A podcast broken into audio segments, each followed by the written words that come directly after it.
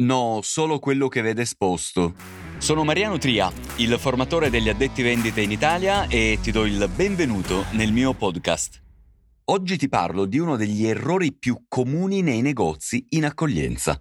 Chissà se tu, ad un cliente che ti richiede un certo prodotto in negozio, hai mai risposto così. No, solo quello che vede esposto.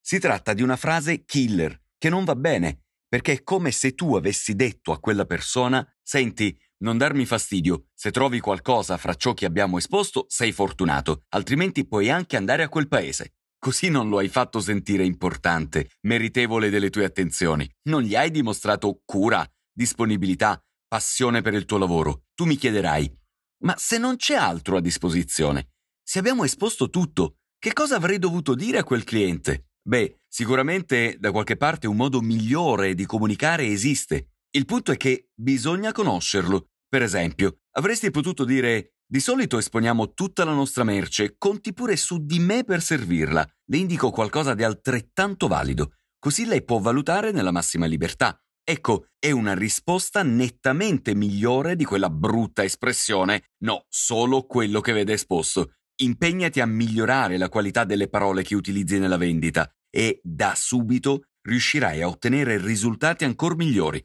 Per approfondire, segui i miei canali social, Facebook, LinkedIn, YouTube e Instagram, dove pubblico diversi contenuti, articoli, video e novità sul mondo delle vendite in negozio. Inoltre, per sapere come posso essere utile alla tua attività commerciale, visita il mio sito www.addettovenditemigliore.it dove puoi anche acquistare il mio libro bestseller Addetto vendite migliore si può, il manuale per vendere di più, evitare gravi errori in negozio e non essere un commesso qualunque.